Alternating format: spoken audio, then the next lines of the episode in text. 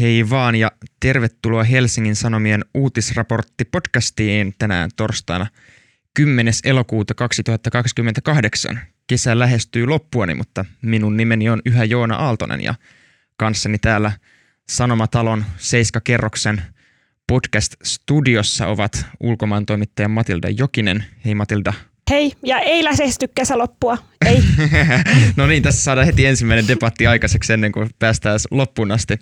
Äh, meillä täällä Matilda kanssa debatoimassa, keskustelemassa HS äh, Vision toimittaja Joakim Westren Doll. Kesä loppuu nyt, mä sanon. No niin, tässä on nyt tullut jo risteävät mielipiteet vahvasti, vahvasti tähän kesään. Äh, tässä ihan heti alkuun pieni oikaisuasia. Viime viikon podcastissa keskusteltiin Koranien polttamisesta Ruotsissa ja äh, siinä hataraan muistiini turvautuen muistelin, että joko Sauli Niinistö, presidentti Sauli Niinistö tai ulkoministeri, silloinen ulkoministeri Pekka Haavisto olisi todennut, että äh, Suomessa Koranin polttaminen ei ole sallittua, koska tulen tekeminen julkisilla paikoilla ei ole sallittua, mutta tämän äh, nerokkaan, nerokkaan toteamuksenhan totesi tietenkin silloinen pääministeri Sanna Marin. Eli pahoittelut kaikille, jotka, jotka tästä nyt väärän tiedon viime viikolla saivat. Ei voi aina toimittaja muistinsa luottaa. Mutta käydäänpä äh, pidemmittä puhetta tämän viikon aiheisiin. Meillä tällä viikolla äh, keskustelun aiheina äh, ovat äh, hallituksen yhdenvertaisuustiedonanto, äh, Amazonin suojelu ja sitten Suomea alkuviikolla lähes piinannut myrsky, mutta joka ei sitten piinaamisasteelle ehkä koskaan täällä Suomessa, Suomessa päässyt, mutta naapurimaissa senkin edestä.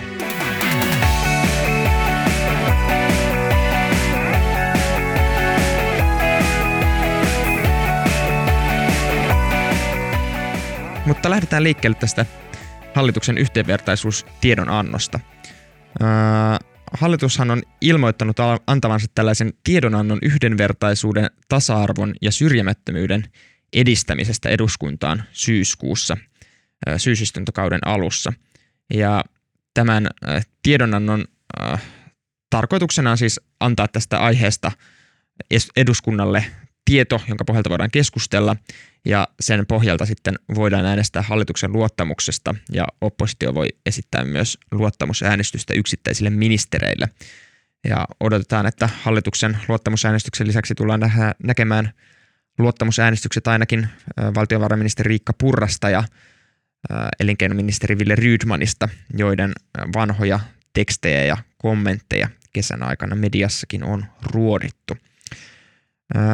Tämän yhdenvertaisuus tiedonannon alun perin Orpo siitä ilmoitti Riikka Purran kanssa yhdessä pidetyssä tiedotustilaisuudessa ja sen jälkeen lisää tietoja tästä on tullut. Tiedetään, että RKP toivoo mahdollisimman konkreettisia toimenpiteitä näiden asioiden eteen tästä tiedonannosta ja siihen on kuultu tai ollaan kuulemassa yhteensä yli sataa tahoa sekä suullisesti että kirjallisesti sitten näistä suurinta osaa Eli tällainen ihan isompi prosessi käynnissä.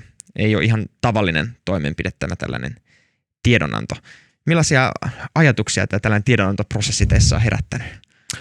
Öö, niin, no joo, mä oon tulkinut se ehkä silleen, että, että se on, se on niin kuin fiksua ikävästi sujuneen kesän jälkeen, tai, tai ehkä hankalissa merkityksissä sujuneen kesän jälkeen potkasta se kausi käyntiin sillä tavalla omaehtoisesti, ja sitten siinä niitä kiusallisia elementtejä on ehkä, että, että ei, ei siinä tiedonannossa tai, tai hallitus haluaa ehkä välttää myötäilemästä liikaa sitä edellisen hallituksen toimenpideohjelmaa, mikä sinällään niin kuin sopisi tämän asian, asian käsittelyyn joiltain osin ihan mainiosti. Ja sitten toisaalta myöskään tässä, tässä hallitusohjelmassa nämä teemat ei nyt sitten alun perin ollut ehkä ihan hirveästi kuitenkaan tapetilla, niin pitää vähän tasapainoilla sen kanssa, että minkälaisia juttuja tota, annetaan tiedoksi.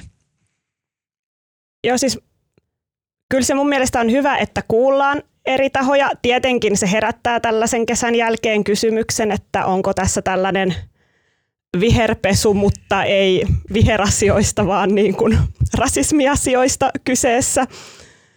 Ehkä niin kuin sellainen, mikä leijuu tässä keskustelun yllä, mikä jollain tavalla häiritsee, niin on, että koko ajan puhutaan siitä, että pitää irtisanoutua rasismista ja että yksittäiset ihmiset irtisanoutuu rasismista, mikä tavallaan pesee kaikkeen kädet pois siitä, että kuitenkin aika monien tutkimusten perusteella ja mistä tämä kesäkin mun mielestä aika selkeästi kertoo, niin Suomen yhteiskunnassa on rasismia ja se ei ole sellainen asia, mistä kaikki voi vaan irtisanoutua ja jättää ne rakenteet sinne, vaan niin toivoisi, että näkisi näiltä päättäjiltä sitä, että ne oikeasti ei ottaisi vaan kantaa siihen, että käsi pystyy ja minä en ole rasisti, vaan että ne ihan niin kuin oikeasti sanoisi, että mitä ne aikoo tehdä, jotta meidän yhteiskunta olisi parempi. Mm, se tulee olla mielenkiintoista nähdä, että mitä tässä tiedonannossa tämän osalta on. Joakimhan tuossa viittasi tähän edellisen hallituksen rasismin vastaiseen toimintaohjelmaan, mitä ainakin tähän mennessä sekä kokoomuksesta että perussuomalaista on tullut sellaista viestiä, että, äh, että, että tämä äh, voisi olla, sitä voitaisiin jatkaa. RKP on myös toivonut, että sitä jatkettaisiin, mutta, mutta tässä tosiaan nyt pohditaan, että kesän aikana, että mitkä näistä toimenpiteistä on sellaisia, mitä halutaan tehdä ensi hallituskaudella ja mitkä ei. Se on tosiaan olisi hieman erikoista, kun näistäkin asioista ehkä perussuomalaiset on kritisoinut edellistä hallitusta, että tällaisia asioita on keskitytty liikaa ja sitten jos tulee tiedonanto, jossa toistetaan ne tismalleen samat asiat, niin kyllähän se voisi näyttää jotenkin vähän, en tiedä, erikoiselta. Että kuten Joakim sanoi, mä olen samalla linjalla tästä, että on tällainen niin tasapainottelutilanne kyllä, kyllä hallituksella, että miten niin kuin saada riittävän konkreettisia toimia, mutta ei kuitenkaan sit niin kuin ihan liian konkreettisia toimia välttämättä. Ja se on vähän ehkä harmi kaikkien hallitusten kanssa, että usein sen sijaan, että haluttaisiin lähteä rakentaa sen edellisen päälle vahvasti, mikä mm. veisi meitä ehkä eteenpäin, niin usein halutaan niin kuin antaa se oma vaihtoehto, mikä sitten yleensä on aika samalla tasolla kuin se edellinen vaihtoehto sen sijaan, että me niin kuin jatkettaisiin eteenpäin. Niin, ja etenkin kun on äh, kyse noin vaikeasti mitattavasta tai mitenkään havainnollistettavasta hyvin kokonaisvaltaisesta asiasta, niin sit se neli, nelivuotisilla kausilla se, se ei ehkä niin, niinkään tota, muutu suuntaan tai toiseen. Niin, se on totta. Rasismi on aika vaikea mitata. Että ei voi sanoa, että meillä on neljä rasismia tuolla ja 13 rasismia tuolla. Niin kuin jotain talouslaskelmaa voi laskea, että täällä nyt on tällaisia euroja täällä ja täällä ellei just lähetä laskea, että neljä rasistia tuolla, mikä sitten, mutta, mutta just se, että kun toivoisi, että, toivoisi, että yhteiskunnan päättäjät keskittyisi niin kuin siihen rakenteelliseenkin niin kuin tasoon, koska heillä on ne välineet muuttaa sitä rakenteellista tasoa, kun sitten taas niin kuin ihmisillä arjessa, niin se on enemmän niin kuin sitä omaa toimintaa, mutta on vaikeampi hokkuspokkus muuttaa niitä rakenteita minkä takia jotenkin se ajatus, että kukaan voisi tässä yhteiskunnassa sataprosenttisesti irtisanoutua rasismista, niin se on jotenkin erikoinen ajatus. Joo. Mm. Tämä on jännittävä muutenkin, tämä yhdenvertaisuus tiedonanto tulee olemaan siitä, että, että sehän tosiaan menee sen jälkeen koko eduskunnan keskusteltavaksi ja opposition ruodittavaksi. Ja niin kuin Joakin tuossa sanoikin, niin se toki niin kuin antaa hallitukselle tietty etulyöntiasema ehkä siihen keskusteluun. He voi itse niin kuin määrittää, että millä niin kuin pelisäännöltä keskustelua käydään. Mutta silti on mun mielestä jotenkin, jotenkin poliittisesti vähän ehkä yllättävä veto, että, että halutaan tuoda näin niin kuin tällainen konkreettinen tai ainakin konkreettiseksi lupailtu paperi ikään kuin tässä vaiheessa hallituskautta tällaista aiheesta sen sijaan, että olisi joku niin kuin tällainen yleisluotoisempi luontoisempi lausuma. Totta, kai, totta kai jos nyt ajattelee silleen niin kuin, äh, substanssin kannalta niin tosi hienoa, että sieltä tulee tällaisia konkreettisia ehdotuksia. Mutta näin niin kuin politiikan näkökulmasta, niin mun mielestä tämä on niin kuin aika yllättävä vetöpä hallitukselta ikään kuin altistaa itsensä näin vahvalle kritiikille heti jo tässä vaiheessa niin kuin pyrkii tuomaan tällaisia konkreettisia toimia. Vai tunnistatteko tällaista ajatusta ollenkaan? Mä jotenkin luotan konkreettisiin toimiin vasta, kun mä näen konkreettisia toimia. Tai siis sille jotenkin poliitikot aina lupailee konkreettisia toimia ja hmm. sitten niin kuin, niin, saa, saa nähdä. Tota, se, se mua jotenkin kiinnostaa siinä, kun niitähän just niitä eri kuultavia tahoja oli ihan hirveästi, mutta sitten sanottiin, että moni ottaa kantaa tekstillisesti, niin mua niinku kiinnostaa, että millä, niinku kuinka huolellisesti sit näihin kaikkiin teksteihin oikeasti paneudutaan ja niitä niinku peilataan keskenään ja kuinka paljon se on sille, että tänne nyt on eri järjestöt saanut, niinku, eri järjestöt ja eri tutkijat saanut niinku ns. tulla kuulluksi, mutta sitten siellä on vaan niin kuin se monistettuna se heidän lausumansa ja kukaan ei edes ole siitä, niin, niin kuin, että kiinnostaisi, että millainen painoarvo niille sitten lopulta annetaan. Mm. Joo, ehkä joo, se, se lista on tosiaan ensinnäkin ö, tosi mielenkiintoinen. Siellä on muutamia semmoisia tahoja, mitkä ehkä itselle tullut, olisi tullut ekana mieleen, että tällaisesta aiheesta olisi, olisi ö, ensisijaisesti pitänyt kuulla, kuten tota, oliko siellä kirkkohistorioitsija Markku Ruotsila, ö, emeritusprofessori Tapio Puolimatka, joka muistaa ehkä, ehkä tota, tietynlaisista tota, julkilausumista itse, mutta just tuohon konkretiaan liittyen, niin siellä nyt alkuviikosta kuultiin tota, yhdenvertaisuusvaltuutettu Kristina Stenmania, ja hän nyt sitten muiden muassa just muistutti siitä, että ää, rasismin vastaisia toimia ei sinällään tota, hallitusohjelmassa ihan hirveästi mainita. Sen sijaan, mulla on vähän pidempi sitaatti tässä, mutta jotenkin havainnollista asiaa, niin hän siinä lausumassaan toteaa, että hallitusohjelmassa on kirjauksia esimerkiksi paperittomien välttämättömien terveydenhuoltopalvelujen kaventamisesta ja kotoutumisen edistämiseen liittyviä muutoksia, jotka toteutuessaan sysäävät erittäin haavoittuvassa asemassa olevia henkilöitä entistä heikompaan asemaan ja riskialttiimmiksi tulla hyväksikäytetyiksi tai väkivallan uhreiksi. Tämänkaltaiset muutokset, jotka yleisesti heikentävät kaikkien turvallisuutta samalla kun ne voivat johtaa yksittäisten henkilöiden tasolla jopa epäinhimillisiin tilanteisiin, on syytä uudelleen arvioida perusoikeusnäkökulmasta. Niin tota, joo, se, se tota, ö, tulee ehkä ekana mieleen tuosta tota, konkretiasta. Mä en tiedä, mikä, mikä ajatus sulla on sitten, ö, Joona, siitä, että mikä, mikä RKPn päädyssä on ajatus siitä, että mitä he toivoisivat, että on mustaa valkoisella Silleen, tässä No se on tosi jännittävä, jännittävä nähdä, koska, koska niin kuin tuostakin käy niin RKPllä ja perussuomalaisilla vaikka tästä aika eriävät näkemykset ehkä, mitä täällä pitäisi. Mä vielä sen verran tuohon Steemanin lausuntoon, että toi on sellainen asia myös, mitä useat tutkijat äh, esimerkiksi Tampereen yliopistosta, äh, Tampereen yliopistosta äh, Minna Seikkula, Minna Seikkula ja THLtä Shadia Rask äh, ovat todenneet, että, että hallitus on pedannut itselleen aika vaikean asetelman niin kuin luoda, tehdä rasismin vastaista politiikkaa, mm. kun hallitusohjelmassa on sellaisia asioita,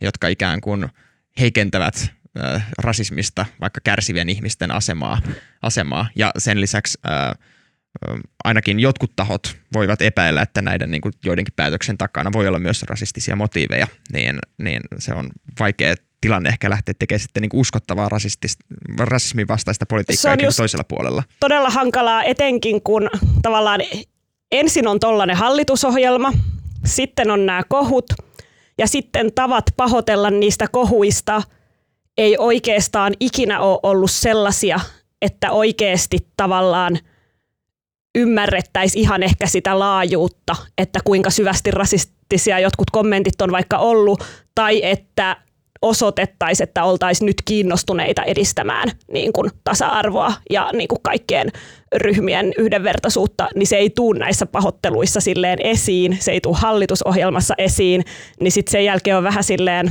niin kuin just, että okei, ja sitten samaan aikaan jotkut persujen vaikka kansanedustajat, niin ne Twitterissä ottaa aika vahvasti kantaa siitä, mikä on vaikka rasismia, mikä on ihan täyttä hupsutusta pitää rasismina.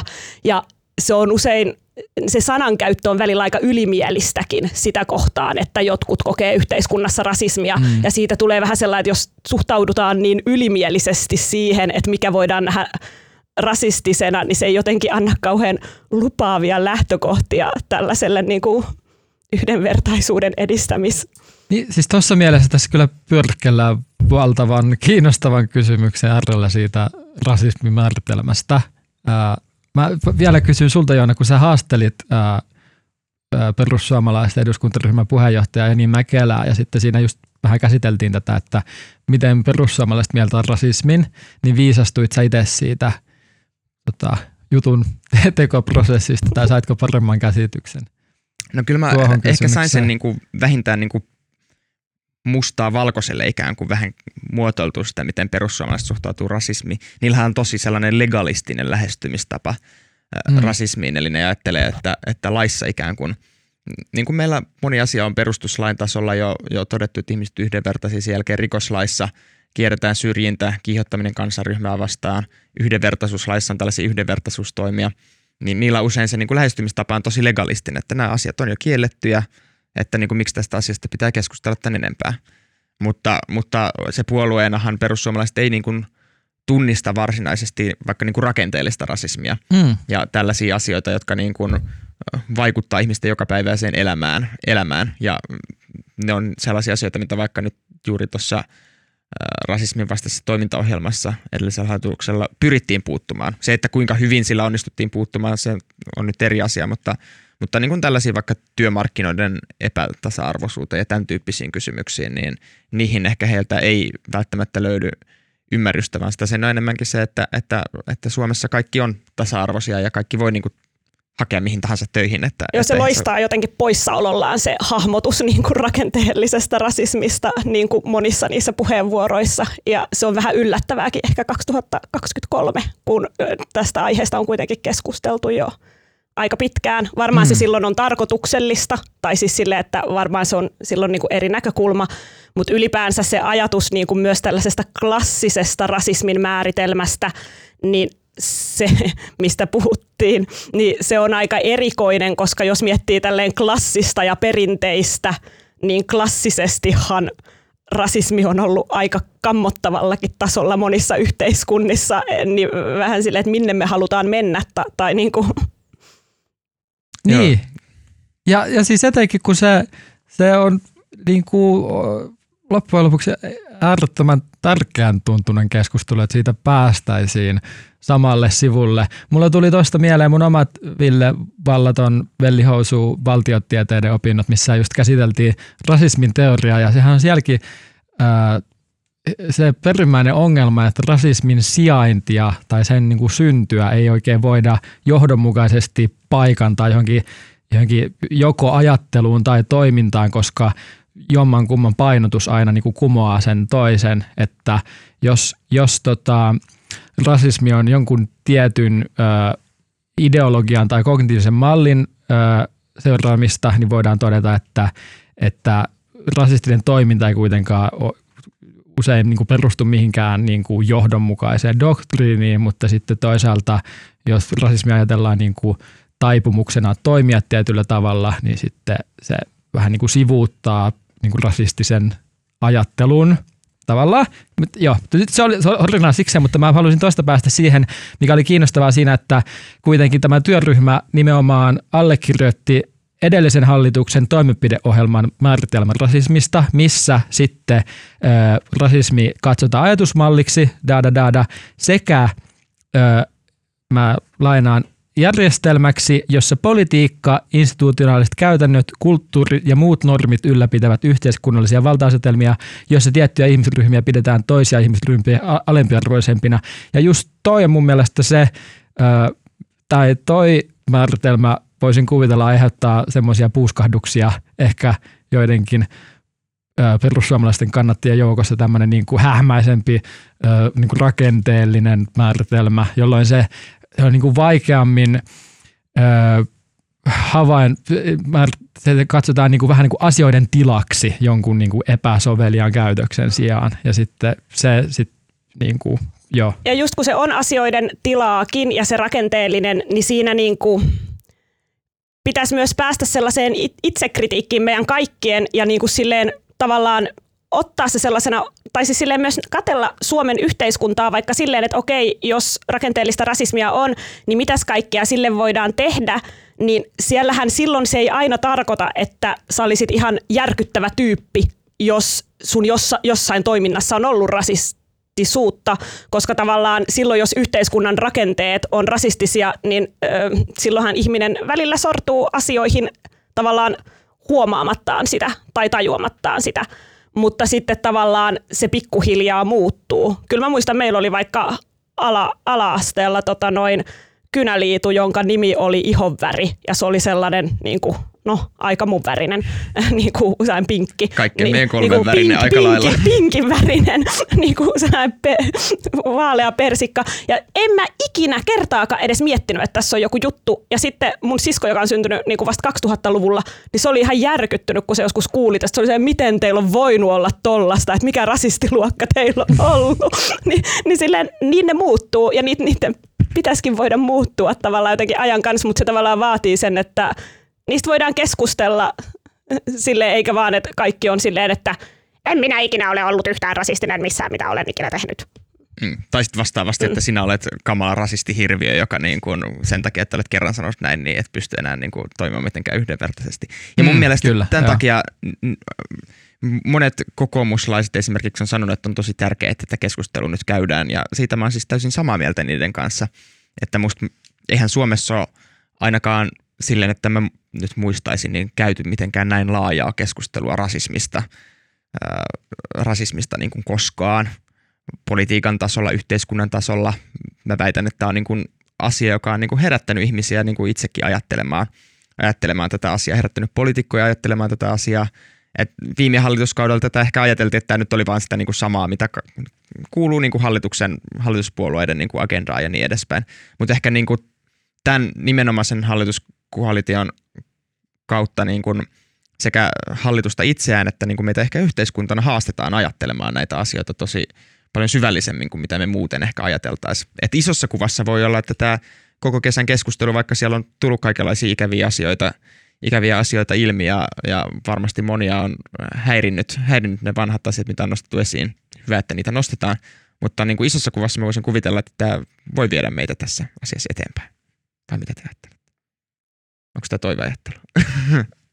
Niin, no, no, äh, niin, no kunhan se reaktio, tai toi muka, vo- totta kai sellaisiakin purkauksia voi tulla, mutta äh, toivottavaa olisi, että se pääsääntöinen jotenkin reaktio siihen keskusteluun ei ole se, että sitä määritelmää yritetään joko jotenkin levittää tai supistaa tai vyöryttää jonkun toisen päälle, mikä nyt ehkä sitten voi olla niin kuin, ö, yksi näkyvä piirre siinä sen, sen määritelmän pohdinnassa jossain sosiaalisessa mediassa tai näin, mutta joo, kyllä samaa tota, optimistista mieltä. Jo, jos avaa sosiaalisen median, ei tule sellainen olo, että mikään yhteisymmärrys on löytymässä minkään suhteen, mutta se on ehkä alusta, alustana sellainen, että se ei ikinä luo optimistista kuvaa maailmasta. Se voi olla, ehkä me yhteiskuntana suunnataan kuitenkin oikeaan suuntaan.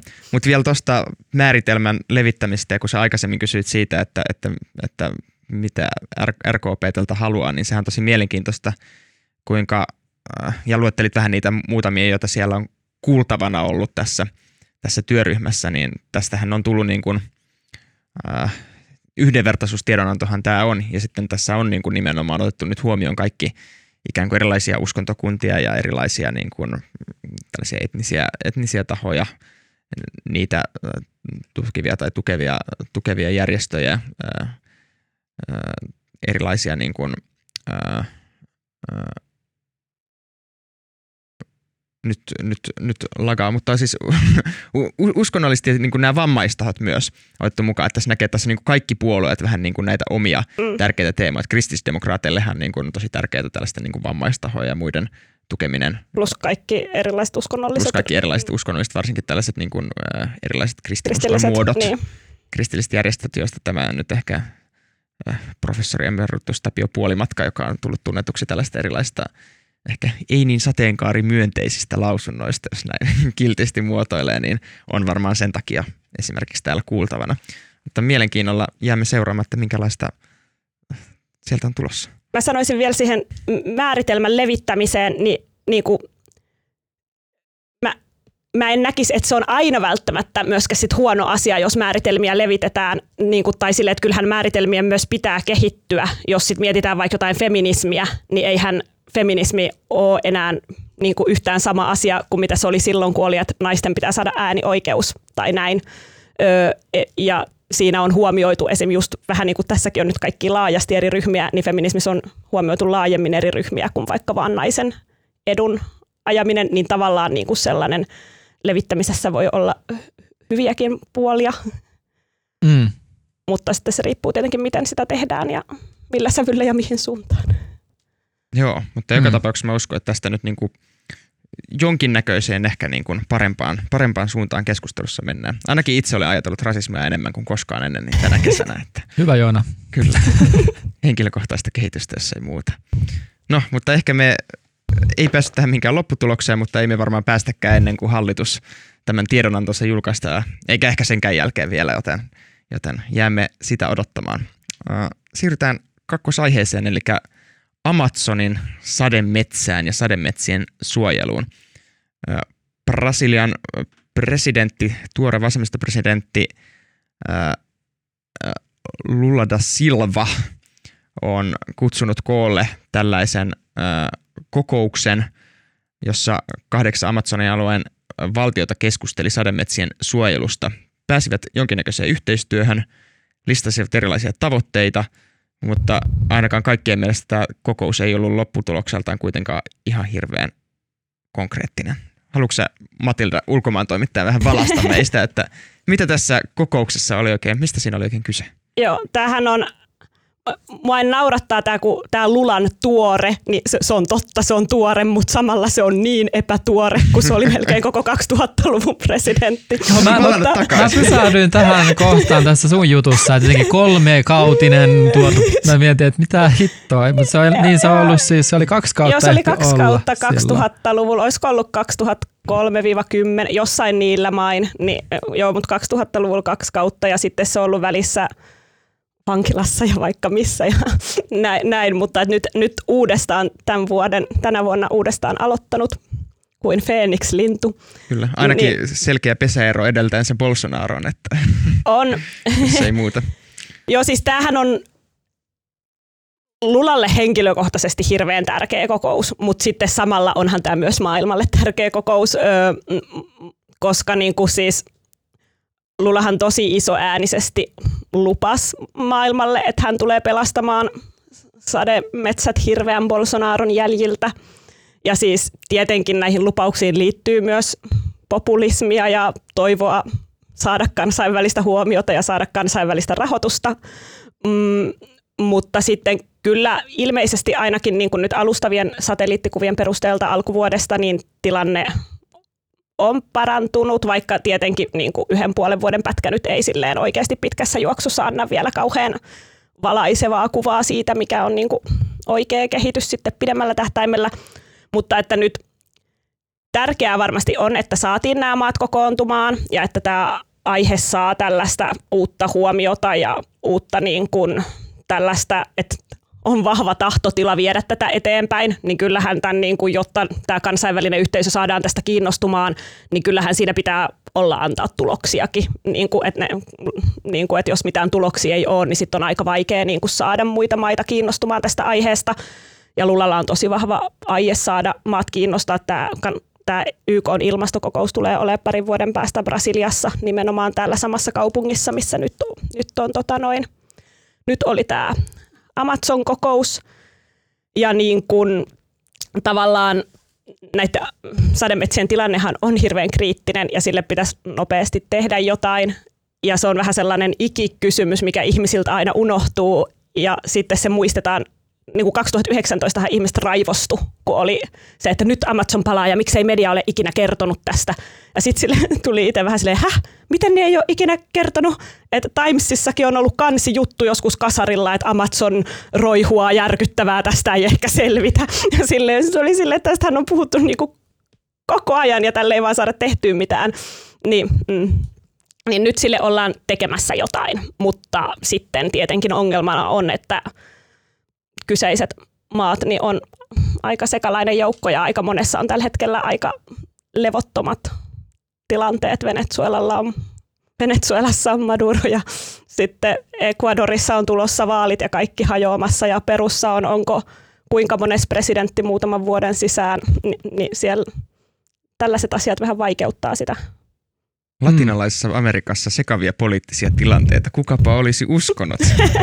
Mm. Onko sä, onko sä Joakim mitenkään niinku seurannut tätä, tai onko sun niinku kouppi viime aikana osunut tämä Amazonin sademetsä millään tavalla? Koska mun on pakko myöntää, että ennen tätä Matildan uutista, niin en ole kyllä hetkeen ajatellut Amazonin sademetsää taas.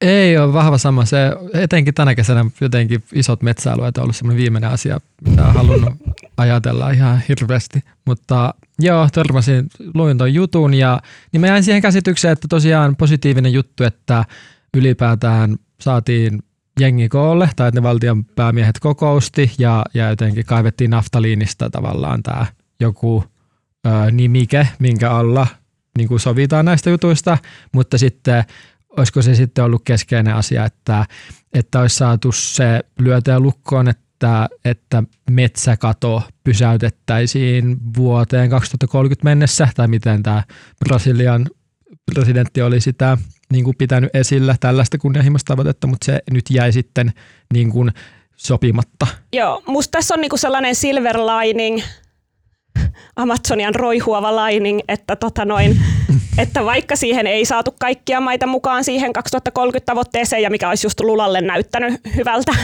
että olisi saatu, koska nyt on saa otsikoitua niin negatiivisesti koko maailma, niin öö, se ei tarkoita, että sen takana ei olisi ketään. Ja esimerkiksi Kolumbia ja Brasilia on molemmat sen takana, ja niillä on jo kahdestaan, niin onko joku noin kolme neljäsosaa Amazoniasta, mm. niin, niin tavallaan niin kuin, tietenkin vielä aika näyttää sitten ne käytännön toimet, jotka on aina se klassikko. mutta mutta et, et jos Kolumbia ja niin kuin Brasiliakin vaikka toteuttaisi sen, niin se olisi jo tosi iso askel. Mm. Mutta sitten, mutta joo, kaikkia maita ei saatu. Ja sitten ehkä se, mikä taas Brasilialla on, vaikka Lula pyrkii ja hänen on Bolsonaron jälkeen helppo esiintyä viherihmisenä, niin se on kuitenkin aika tällainen vanhan liiton ympäristösuojelija, joka ei sitten ota joitain asioita huomioon, niin hän suhtautuu aika negatiivisesti tähän siirtymään kohti pois öljystä ja fossiilisista polttoaineista, koska ne on taas niin kuin, no, valtion, valtionyhtiö haluaa öljyä ja niin kuin, näin poispäin, niin siinä taas oli pientä kitkaa hänen ja Kolumbian presidentin välillä, joka on ollut tosi niin kuin, yllättävänkin kova ääninen sen suhteen, että nyt hylätään öljy, niin kuin jotkut asiantuntijat on sanonut, että kaikkein kunnianhimoisin suunnitelma sellaiselle maalle, joka on oikeasti, jolle se on tärkeää. Sitten on tietty aina helppo mm. antaa niitä lupauksia, jos on sellainen energialähde, mitä ei ole itse ikinä käyttänyt. Välillä valtiot antaa tällaisia lupauksia, että minä en käytä tätä ja ei ole ikinä juuri käyttänytkään. Mutta. Mm. Eli Kolumbia halusi, että tämä jätittäisi nämä uutta uusia öljyesiintymiä sieltä ja, ja, ja Brasilia ei oikein haluaisi Joo, joo eikä moni siihen. muukaan. Ja Joo. Kolumbian sisälläkin se on hirveä riita, niin kuin Kolumbian oikeisto vastustaa tätä mm. suunnitelmaa niin kuin todella palavasti. Mm. Et, et se on niin kuin, ja sitä on pohdittu, että onko se niin kuin aikataulu realistinen ja niin kuin, että mm. voidaanko siihen Joo, ja, ja ehkä tuosta vielä siitä Brasilian niin kuin ambitioista ja motivaatioista vielä tosiaan niin kuin, sen lisäksi, että se voi olla aika valikoivaa se ö, ympäristö tota, töiden tekeminen tässä aiheessa, niin varmaan just suurilta osin niin kuin tässä houkuttelee se, että, että just tulevia ilmastokokouksia varten niin kuin pidetään tämmöisiä ö, kynnyskysymyksiä tavallaan tapetilla, joista voidaan antaa sitten myönnytyksiä joissain neuvotteluissa, että okei, että me tehdään se, jos niin kuin, sitten tota, saa niin kuin itse, itse niin kuin, niin kuin jossain muussa asioissa kotiin päin, sitten kun istutaan, missä se nyt onkaan tänä syksynä se YK-ilmastokokous. Mutta, se niin Dubaissa. On, se, on, se on sitten lokaatio sille. se on tunnettu ilmasto. tunnettu ilmastoaktivismin tota, kehto. Joo. Ää, joo, Dubaissa on. Joo, joo siis niinku, se on jotenkin just, niin kuin siinä liittyy aina tollasia, että Lulahan haluaa just korostaa tätä, kun hänkin kuuluu näihin vähän niin kuin moninapaisen maailman ajajiin, niin kyllähän hän haluaa tavallaan asemoida, että Brasilia on tärkeä ja sitten perustella maailmalle, miksi Brasilia on tärkeä, niin yksi hyvähän on tietenkin, että no meillä on tämä sademetsä, niin kuunnelkaa meitä. Tai mm. niin kuin. Mm. Mm. Siihen on kuitenkin ihan syynsä, että miksi se sademetsän suojelu on helppoa, niin kuin Suomessakin. Suomessakin metsiä, metsiä hakataan, hakataan teollisuuden käyttöön, niin myös siellä Brasiliassa se on aika iso niin kuin elinkeino, paitsi puuntuotanto, niin varsinkin se ikään kuin sieltä metsältä ikään kuin paljastettu maapinta-ala, missä voidaan viljellä ja missä voidaan kasvattaa karjaa ja, ja näin edespäin, niin miten tätä ongelmaa siellä oikein Matilda ratkotaan? Niinpä. Tota, siis äh, silloin edellisellä Lulan presidenttikausilla, niin silloinhan niillä oli itse asiassa sama ilmasto- vai ympäristöministeri kuin mikä on nytkin. Tämä on tällainen... Tämä on niin comeback-hallitus. Tämä on täysin comeback-hallitus. Tässä on oltu niin kuin yli kymmenen vuotta poissa ja sitten tullaan vähän niin kuin samojen ideoiden kanssa uudestaan. vähän vaan muuttuneeseen maailmaan. Niin, tota, niin äh, muun muassa tehostettiin aika paljon sitä valvontaa siellä, niin kuin, koska siis t- tässähän on niin kuin usein laittomasta toiminnasta kyse. Ja niin kuin musta nyt tuolla uudessa kokouksessa just yritettiin niin kuin puhua jonkunlaisesta yhteistyöstä niin kuin tällaisessa yhteisvalvonnasta niin kuin tätä rikollista toimintaa vastaan. Ja sitten tämä rikollinen toiminta ei ole myöskään enää pelkästään niin kuin näitä maanviljelijöitä ja muita, jotka hakkaa laittomasti puuttieltään, vaan siis siellä on paljon ihan järjestäytynyttä rikollisuutta, jotka hoitaa sekä niin kuin laitonta kaivostoimintaa ja laitonta sitä sun tätä, mutta myös niin kuin tosi vahvasti huumekauppaa. Niin, koska toi on tuollainen paikka, missä on tavallaan helppo pesiytyä vahvan niin kuin rikollisuuden, koska valtio on sieltä yleensä tosi kaukana, mm. keskusjohto on tosi kaukana, keskusjohdolla ei ihan riitä paukut niin kuin tietääkään, mitä tapahtuu. Kulkureitit on tosi huonot. Sehän niin kuin koronan aikaa vaikka nähtiin, niin kuin, kuinka vaikeaa oli yrittää saada ihmisiä sairaalahoitoon, koska niin kuin just ne yhteydet on niin huonot. Niin sitten tavallaan järjestäytynyt rikollisuus pystyy siellä silleen niin kuin soluttautumaan. Ja just tuli musta joku raportti siitä, että se on niin kuin haitallisempaa just sen metsän tuholle se huumekauppa ja muu kuin mitä on edes tähän asti laskelmoitukaan huumekaupan monet huonot puolet, myös Amazon. myös Amazon. Amazon. No, pystyykö Suomesta käsin tälle asialle oikeastaan sitten niin kuin tehdä mitään? Että me varmasti täällä Suomessa halutaan, että, että Amazonin sademetsä, maapallon keuhkot säilyy, säilyy mahdollisimman hyvässä kunnossa, niin, niin onko meillä mitään mahdollisuutta vaikuttaa näihin asioihin täältä käsin? Mun täytyy sanoa, että mä oon aina kiinnostanut tämä amat, tämä maapallon keuhkot, että se on silleen tosi epälooginen sanonta, kun tavallaan keuhkollahan hengitetään, niin sä käytät sitä happea. Sitten taas siinä kuin, tavallaan Amazonissahan niin toivottaisi, että se sitoisi sitä hiiltä ja jättäisi, kuin, no, niin kuin, toimisi vähän niin kuin päinvastoin. Öö, Maapallon antikeuhko Amazonia. Ehkä me käytetään jatkossa tällaista, tällaista ilmausta. Vaikka nythän siinä on, se on keikahtamassa sille puolelle, että Amazoniasta tulee päästölähde eikä tota noin, hiilen sitoja, mikä on aika kammottavaa, mm. koska se on sitten, mm, koska, joo, voi voi. Niin se, eikö se ole se keskeinen uhkakuva, että jos se metsäkato etenee tarpeeksi pitkälle. Mä nyt muista, oliko se jotain 20 prosenttia, 25 prosenttia niin kuin nykyisestä vielä katoa sitä metsää, niin sitten se, se sateen määrä laskee paljon ja sitten seurauksena, että isosta osasta sitä aluetta tulee sellaista savannimaista tai trooppista Joo. savannia. Joo, se tasapaino jotenkin silleen keikahtaa. Vähän niin kuin mm. siksi hän tuolla just noi puhuu nyt noi johtajat, että tämä tavallaan vaikka ei sitouduttu siihen kolme, kolme, vuoteen 30, mutta silleen siitä ne puhuu niissä lausunnoissa, että pitää niin kuin toimia ennen kuin on myöhäistä ja ennen kuin tulee se niin kuin käännepiste, niin kuin milloin se silleen keikahtaa se ekosysteemin mm. kantokyky. Et just kyse ei ole siitä, että, että hiljalleen niin kuin pitää metsää häviää ja sitten voidaan pysäyttää se äkkiä ja sitten ne on jäljellä ne, mitä, mitä sinne jäi seisomaan, vaan se niin kuin on vähän viheliäisempi. Joo, ja sitäkään just niin kuin, että jotkut yksittäiset alueet, niin niissä on jo tapahtunut vähän niin kuin se, että ne on vähän niin kuin menetetty, mutta ei se niin kuin koko mm. metsä. Siellä on mun mielestä jo alueita, jotka vaikka enemmän niin kuin palaessaan ja silleen niin enemmän pää, niin kuin aiheuttaa päästöjä kuin enää niin kuin sitoo tai varastoi mm. mutta niin kuin kokonaisuudessa ei olla vielä sentään ihan se on vähän niin kuin ilmastonmuutoksessa ylipäätäänkin, että sit kun se kriittinen piste jossain vaiheessa saavutetaan, niin se, että miten sieltä palataan takaisin on aika vaikeaa. Mutta toisaalta ja, näistä metsistä on myös jonkin verran hyviä kokemuksia.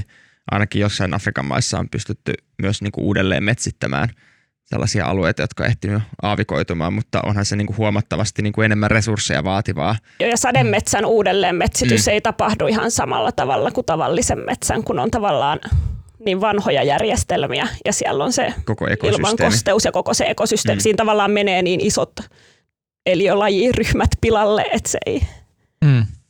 Mm. Joo, mutta siihen kysymykseen vastatakseni, että mitä Suomesta voi tehdä, niin mä ja- jatkan sellaisella tällä humanistihipiksi henkilöitymisen linjallani, että, että, että kaipa se ää, lihan syönti on vähän vaikea homma tai se ää, karjatalous, tarkemmin sanottuna se rehu, mitä siellä Amazonin niin kuin pelloksi muutetuilla alueilla viljellään sen karjatalouden käyttöön niin kuin va- vastaa tosi merkittävää suurta osaa siitä maankäytöstä, jolloin tota, jos sitä brasilialaista pihviä sitten hankkisi kaupasta hieman harvemmin, niin se voisi olla yksi asia. Tietysti tässä nyt mennään näihin yksilö, yksilön tota, valinta-asioihin. Toinen juttu, että, että, että niin kuin Norjaa pitää ehdottomasti niin kuin rokottaa tästä, koska ne on just yksi taho. Ne oli mukana tässä kokouksessa ja tota, Brasiliakin nuo just heiltä, heidän siltä öljyrahastolta niin kuin varoja tähän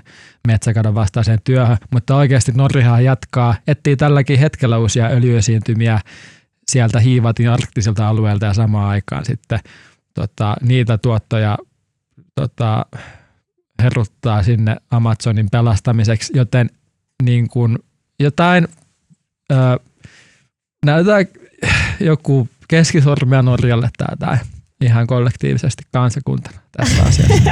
Ei lähetä Ja Norjan saatu- syömään skagerrööraa. Joo. ei saatu jatkas. silloin sitä vuorehuippuakaan, niin mitä me nyt niiden kanssa Se, enää? kyllä, se kyllä, kyllä polttelee edelleen. Se Ei- kyllä yhä, yhä harmittaa sekin.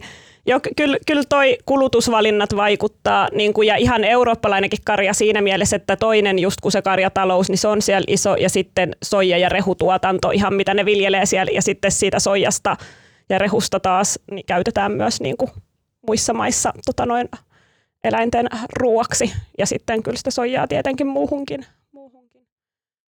Ja sitten, no, no siis EU on yrittänyt, niin kuin EUhan on ollut jumissa sata vuotta se Mercosur, se vapaakauppa so- sopimus Etelä-Amerikan maiden kanssa, niin osittain just erilaisista ympäristösyistä, niin tavallaan ehkä niin kuin pitää tavallaan teemaa pinnalla, että ei silleen, että kerran vuonna 2019 koko Suomi kiinnostuu Amazoniasta ja sen jälkeen ei enää koskaan.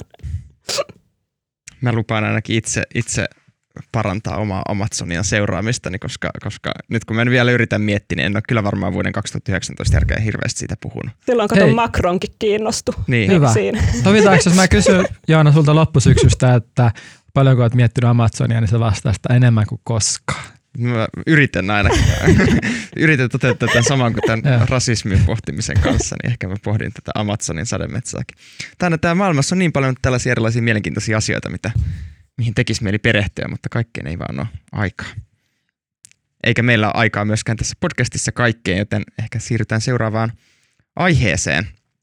Ää, aiheeseen, joka on myrskyt, joita täällä pohjoisella Euroopan alueella on alkuviikosta koettu. Ää, Täällähän ää, Suomeen kovasti ennakoitiin, ennakoitiin tulevaksi isoja myrskyjä, annettiin myrskyvaroitukset. Aluksi piti tulla sunnuntai-iltana, sitten piti tulla maanantaina, sitten piti tulla tiistai-aamuna. Aamuna tällainen iso myrsky Suomeen, mutta se ei sitten koskaan koskaan varsinaisesti tänne Suomeen iskenytkään, että lopulta äh, enimmillään 50 000 taloudella sähköt katkes, mutta nekin saatiin aika nopeasti isolta osalta äh, korjattua, äh, korjattua, vaikka näitä sähkökatkoja joillain oli toki pidempään, mutta mitään suuria, valtavia taloudellisia vahinkoja ei ollut, vaikka pahimmillaan pelättiin, että tästä tulee yksi pahimmista myrskyistä 2000-luvulla Suomessa, mutta siltä vältyttiin, niin oliko tämä nyt ihan vaan tällaista turhaa varottelua ja alarmismia, että tällä joku myrsky tulee ja sitten sitä ei koskaan tullutkaan. Tuli kerrankin helle. Niin, tuli helle vaan ja aurinkoa. Ei myrskyltä näyttänyt. Saiko se jonkun nimen siis se? Kun tässä on vähän se, kun se piti tulla ensin, ensin niin kuin, äh, jonain päivänä ja sitten siitä piti tulla lahja 2000, 23, koska lahjamyrsky on ollut jo aikaisemminkin. Mutta mä en ihan varma, koska se ei sitten niinku tullut sinä päivänä. Niin Jäi lahja saamatta. Niin, saiko se sitten sen nimen? Sillä on nimi, joka oli sitten siellä muualla Pohjois-Euroopassa. Joo, jokainen maahan antaa aina ikään kuin nimen, Mm. nimen erikseen näille myrskyille, että Norjassa, ja Ruotsissahan se taisi olla, mikähän sen nimi oli? Mut, mutta kertokaa, kertokaa, mä tarkistan sen nimen, mutta kertokaa sillä aikaa, että, että, että oliko tämä nyt turhaa varottelua ylipäätään tällainen myrsky teidän Niin. mielestä? Niin siis lähinnä, no koska myrskyhän jäi ihan niinku suutariksi, niin mua olisi harvittanut, jos se olisi niinku mun nimen saanut tä- tällainen niinku vierro, niin se olisi kyllä jäänyt kaivelemaan. Et sillä toivoisin, että, että säästää ne nimitykset niinku ihan, ihan kunnon puuskille, mutta ei, multa meni täydellisen ohi koko, koko tapaus. Sitten mä yritin bongailla myrskyn jälkiä ö, Käpylän pihoilta ja luulin nähneeni muutaman kaantuneen esineen, kunnes puolisoni selitti, että ne on varmaan niin kuin laitettu makuulleen niin kuin myrskyä ennen. Joten en nähnyt edes niin kuin mitään, mikä olisi siitä hetkahtanut. Siis mun täytyy sanoa, että mulla on myrskyhavainto.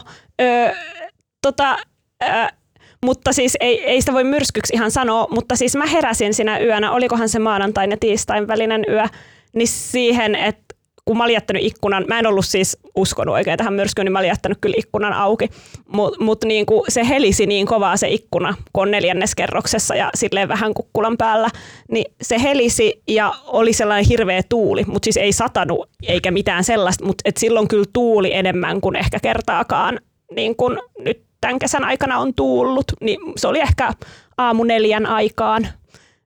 Helinä vain kävi. Helinä vain kävi, mutta Tämä on nyt jaettu kokemus, koska mäkin heräsin aamu neljän aikaan silloin sulkemaan ikkunan juuri tästä samaista syystä, että ehkä tämä oli meidän myrskykokemus. et ei tämä ehkä nyt sen arvoinen tapahtuma ole, että mun olisi tarttunut saada tästä mediaseurantaa monta päivää mm. etukäteen. Et mä niinku kyllä ihan selvisin tästä ikkunan sulkemisesta ja olisin selvinnyt ilman mitään varautumistakaan. Näinpä. mutta Joo, mutta, mutta toisaalta, toisaalta vaikka, vaikka tämä nyt tällä kertaa meni tällaiseksi yli, ylireagoinniksi, niin äh, mun mielestä on hyvä, että näihin niin kuin suhtaudutaan kuitenkin tietyllä vakavuudella näihin myrskyihin, koska äh, niitä on tosi vaikea ennustaa. Tai nytkin jos katsoo millaisia tuhoja se aiheutti Baltiassa tai tuolla Norja ja Ruotsin alueella, niin, niin sellaisiin olisi ollut kyllä ihan hyvä täällä Suomessakin sitten niin kuin olla henkisesti varautunut, jos olisi tullut tänne asti. Ja, ja varsinkin sitten niin kuin tuolla maaseudulla, jos on isoja niin kuin pelto- tai metsäomistuksia, niin nämä voi olla aika kohtalokkaitakin tällaiset myrskyt. se just vähän pelottaa, että kun sään ääriilmiöt nyt on lisääntymässä ja sitten kun ei niin kuin tee hirveän hyvää ihmisten tällaiselle kärsivällisyydelle, että samaan aikaan on eri lehdissä, niin toisessa otsikko, että myrsky on peruttu ja toisessa ei voi sanoa, että myrsky olisi peruttu ja näin poispäin, niin että kyllästyykö ihmiset ja sitten ne ei ole varautuneita, kun oikeasti jotain olisi tapahtumassa. Koska mä muistan, mä kävin silloin Saksassa, kun siellä oli ollut ne tulvat, oliko se 2021, niin siellä osa just kertoi, että ne oli saanut sen myrsky tai sen niin kuin tulvavaroituksen, mutta että osa ei ollut tehnyt sille mitään, koska ne oli ajatellut, että ei se nyt niin paha ole. Ja sitten se olikin ja vei kaiken. Ni, niin sitten tavallaan, että tuleeko sellainen, että kun nämä ilmiöt niin kuin lisääntyy, että ihmiset on silleen, että nee. Ja niin kuin Niin, minä, niin kuin myrsky minä ite, niin kuin minä itse yleensä olen. Ja sitten niin kuin, ja sit kerran käykin jotain tosi vakavaa, että niin kuin, tavallaan, että miten pidettäisiin sellainen valmistautumisen taso sit, kun näistä eventeistä tulee tosi yleisiä. Mm. Tuo on muuten kiinnostavaa. Mä tunnistaisin kanssa tuosta itseni, että jo- joltain kauppareissulta sitten humahtaisin yläilmoihin. Joku tornado saapuisikin. Muutenkin kiinnostavaa, jo, jos, jos ääriilmiöt yleistyy, niin ne kohtaa sellaisen ehkä vähän löyhemmän journalistisen koodiston, mitä tulee sääuutisointiin, että sitä voidaan tehdä myös epävarmemman tiedon perusteella, usein niin kuin kovallakin volyymilla. Joo, joo, näinpä.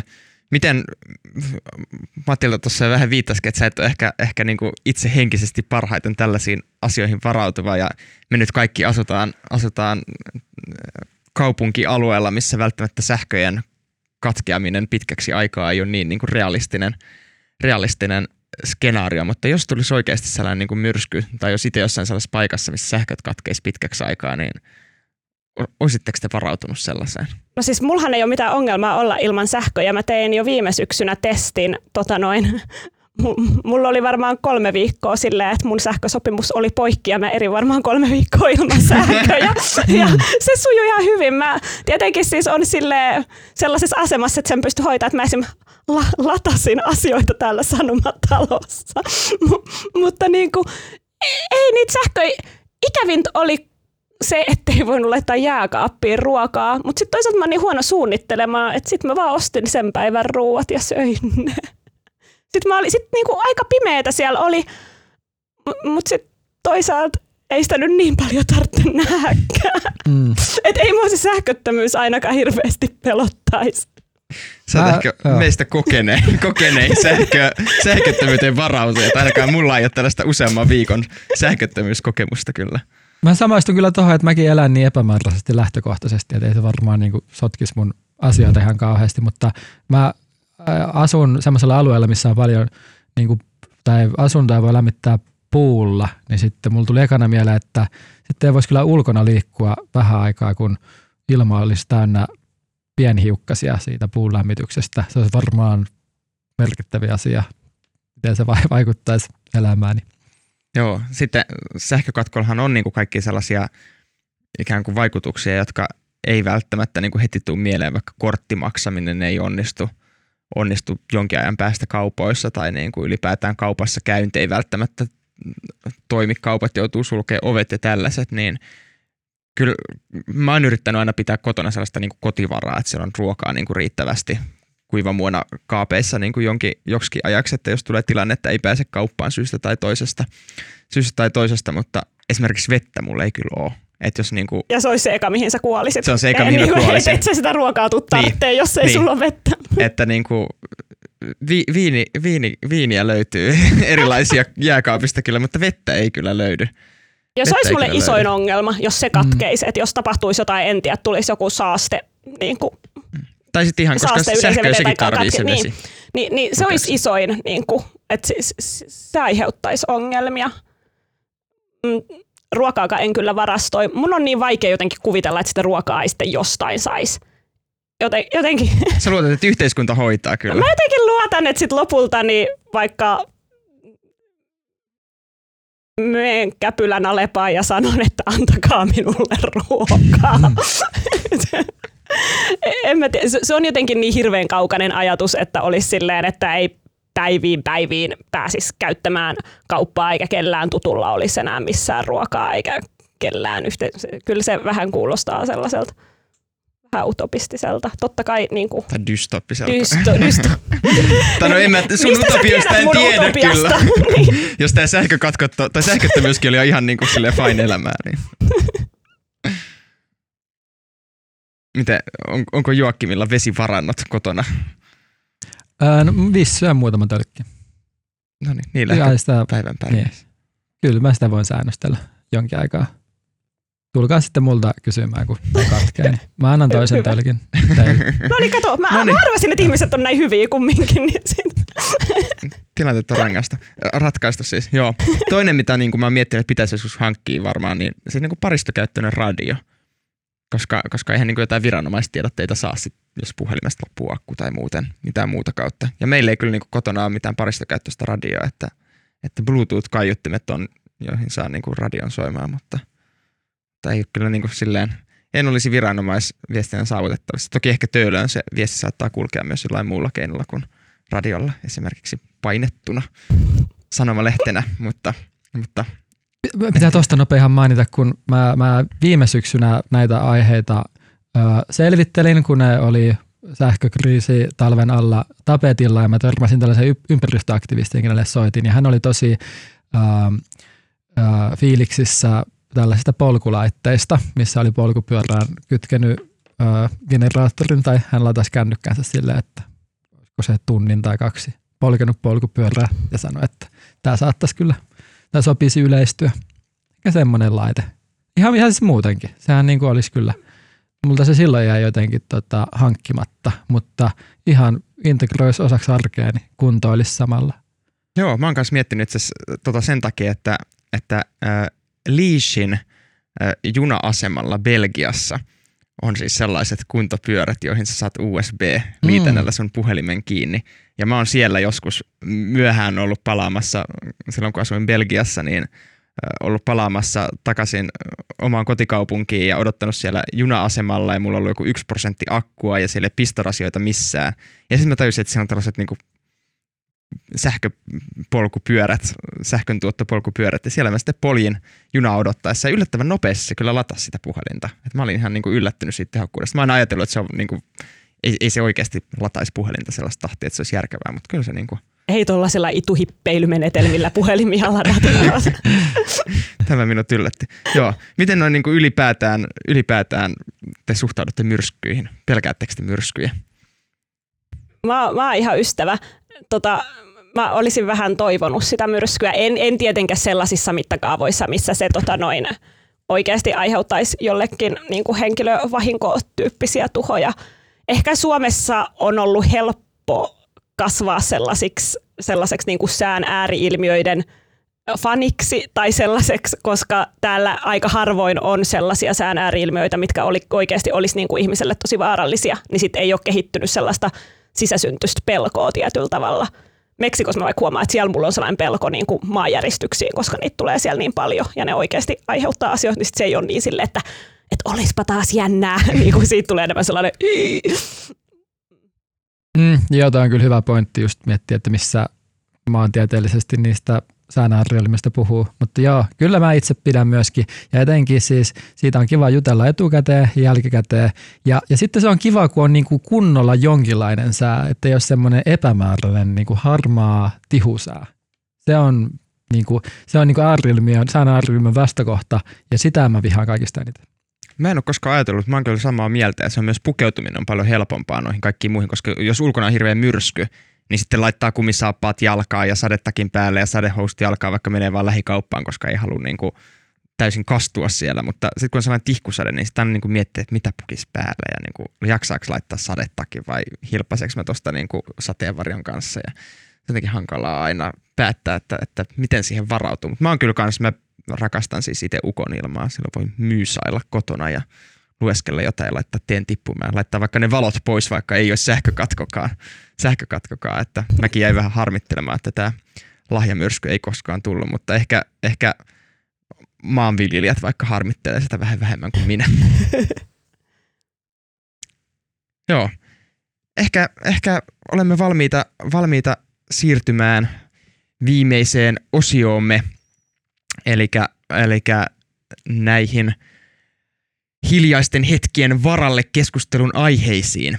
Mitäpäs sitten siinä vaiheessa, kun no jos nyt tulisi se myrsky, vaikka ei olisi lahjamyrsky, mutta joku toinen myrsky ja myysailette kaverin kanssa ilman sähköjä, sähköjä kotona ja, ja yritätte keksiä jotain keskusteluaihetta siihen tilanteeseen tämän, tämän, nyt, niin kuin tämän intron jälkeen mun on pakko tähän sanoa, että mun nämä introt on nyt ollut jotenkin aika dramaattisia Ni, niin verrattuna on. moniin muihin. mun nämä niin ke, kesä, kesäintrot ei nyt ehkä ole sellaisia beach-introja ollut, mutta anyways, äh, mistä, mistä asioista, asioista yritätte siinä jutun juurta vääntää?